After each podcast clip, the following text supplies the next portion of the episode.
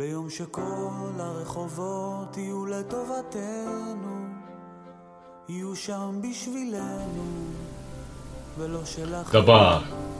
Das hebräische Wort Dabar kann vielfältig übersetzt werden mit Sache, Begebenheit, Meinung oder auch einfach Wort.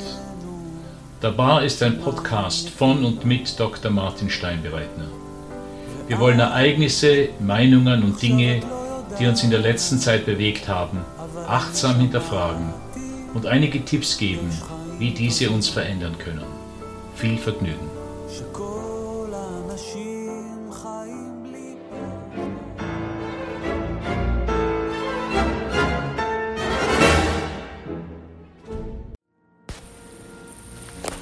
Auf die Geschichte hören. History repeats itself. Das ist eine Standardaussage in fast allen Sprachen, zumindest der westlichen Welt. Diese Aussage ist aus mehreren Gründen problematisch. Erstens stellt sich die Frage, ob das wirklich der Fall ist. Natürlich kann man sagen, dass der russische Einmarsch in die Ukraine manchem kolonialen Verhalten verschiedener Länder der vergangenen Jahrhunderte ähnelt.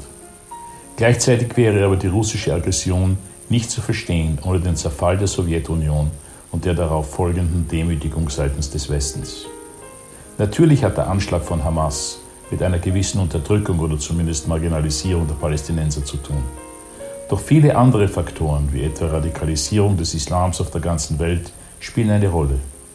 Insofern sind diese nur exemplarisch aufgeführten Fälle nicht mit anderen in der Geschichte vorgekommenen Ereignissen direkt zu vergleichen. History does not really repeat itself.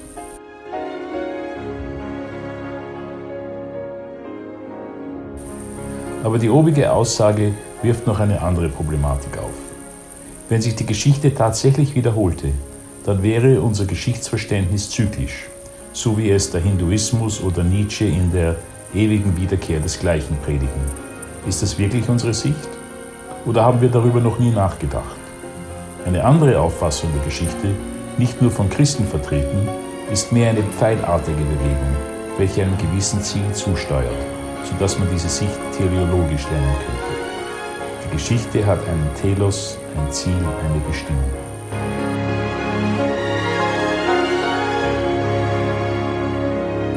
Eine solche Form von Geschichtsphilosophie kennt man besonders im wissenschaftlichen Positivismus.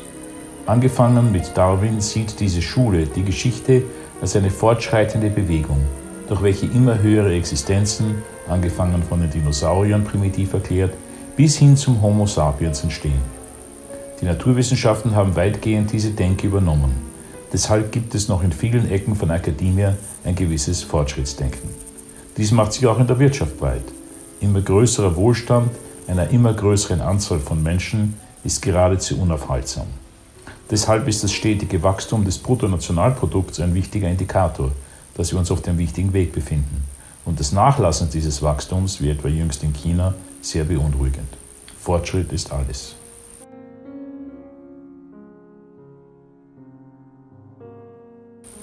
Dieses Fortschrittdenken wird natürlich durch eine ganze Reihe von Ereignissen und Phänomenen Lügen gestraft. Das beginnt schon mit Naturkatastrophen, welche immer wieder so etwas wie einen Reset für eine Bevölkerungsgruppe oder ein Land bedeuten. Denken wir an die Eiszeit, den Vulkanausbruch von Krakatoa oder die Unwetter in Mosambik und Honduras, die fast die ganze Infrastruktur des Landes buchstäblich wegschwemmten. Aber es gibt auch menschengemachte Resets, insbesondere Kriege.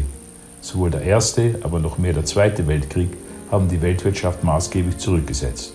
Natürlich gefolgt von einem wirtschaftlichen Boom, siehe Marshallplan in Europa. Aber besonders bedrückend sind die zivilisatorischen Rückschritte der vergangenen Jahrhunderte. Bauernkriege, Hexenverbrennungen, Holocaust. Die Beispiele sind Legion, wo die Zivilisation eines Landes oder eines ganzen Kontinents einen Rückschritt machte. Nein, ein solches Telos können wir nicht sehen. Vielmehr glauben wir an eine höhere Macht, die in der Lage ist, auf krummen Zeilen gerade zu schreiben und so langsam die Welt ihrer Bestimmung zuführt.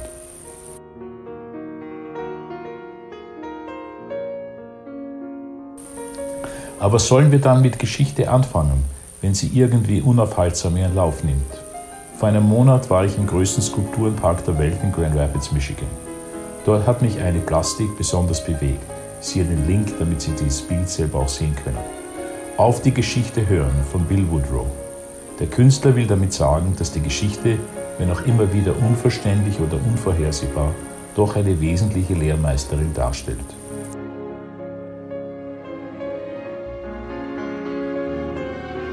Will Durant, der berühmte Historiker, sagt zum Beispiel, die meisten von uns beschäftigen sich viel zu sehr mit den vergangenen 24 Stunden und viel zu wenig mit den letzten 600 Jahren. Es gibt also so etwas wie eine Perspektive, die daraus entsteht, einen oder auch mehrere Schritte zurückzutreten. C.S. Lewis drückt es ähnlich aus. In seinem Aufsatz On the Reading of Old Books bemerkt er, dass es wichtig sei, alte Bücher zu lesen, weil man nur so darauf aufmerksam wird, welche Vorurteile im eigenen Zeitalter bestehen und womit sich andere Jahrhunderte hingegen herumgeschlagen haben.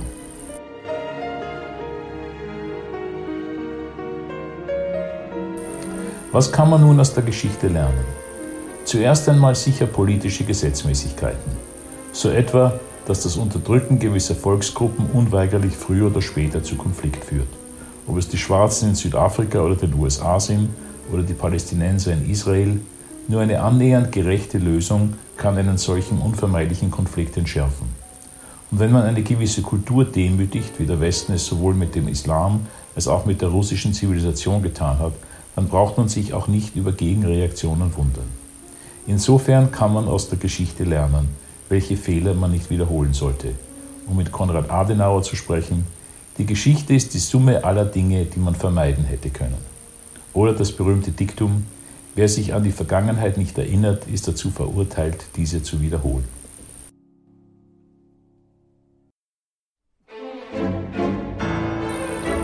Doch noch ein zweites kann man aus der Geschichte lernen, um bei Konrad Adenauer zu bleiben.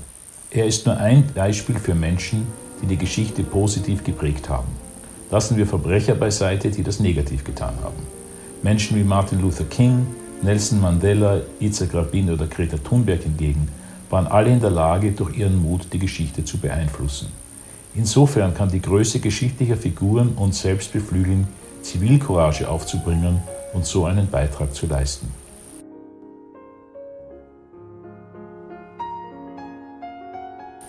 In diesem Sinne lassen wir uns folgende Fragen gefallen. Wie sehe ich Geschichte? Als einen Teufelskreis, der unweigerlich immer wieder Zerstörung, Machtstreben und Leid mit sich bringt? Oder einen Weg, der in die ungewisse Zukunft führt, diese aber wieder durch Mut und Ausdauer auch ein Stück weit zu beeinflussen ist? welchen wir immer demütigen Platz nehmen wir in der Geschichte unserer Nachbarschaft, Stadt, Region oder Nation ein und füllen wir diesen auch aus.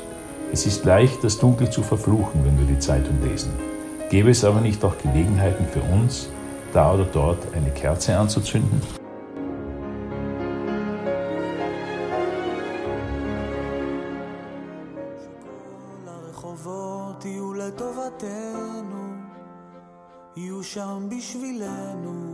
Dabei. Das sind Martin Steinbereitsner, Fritz Löwe, Piruschka Katscher und Jakob Beer. Wenn Ihnen diese Episode gefallen hat, dann abonnieren Sie Dabar auf iTunes, Spotify oder woher Sie sonst immer Ihre Podcasts beziehen und empfehlen Sie uns weiter. Für Fragen, Anregungen und Feedback sind wir dankbar. Finden Sie uns einfach auf Facebook unter Einstein Podcasts. Bis zum nächsten Mal.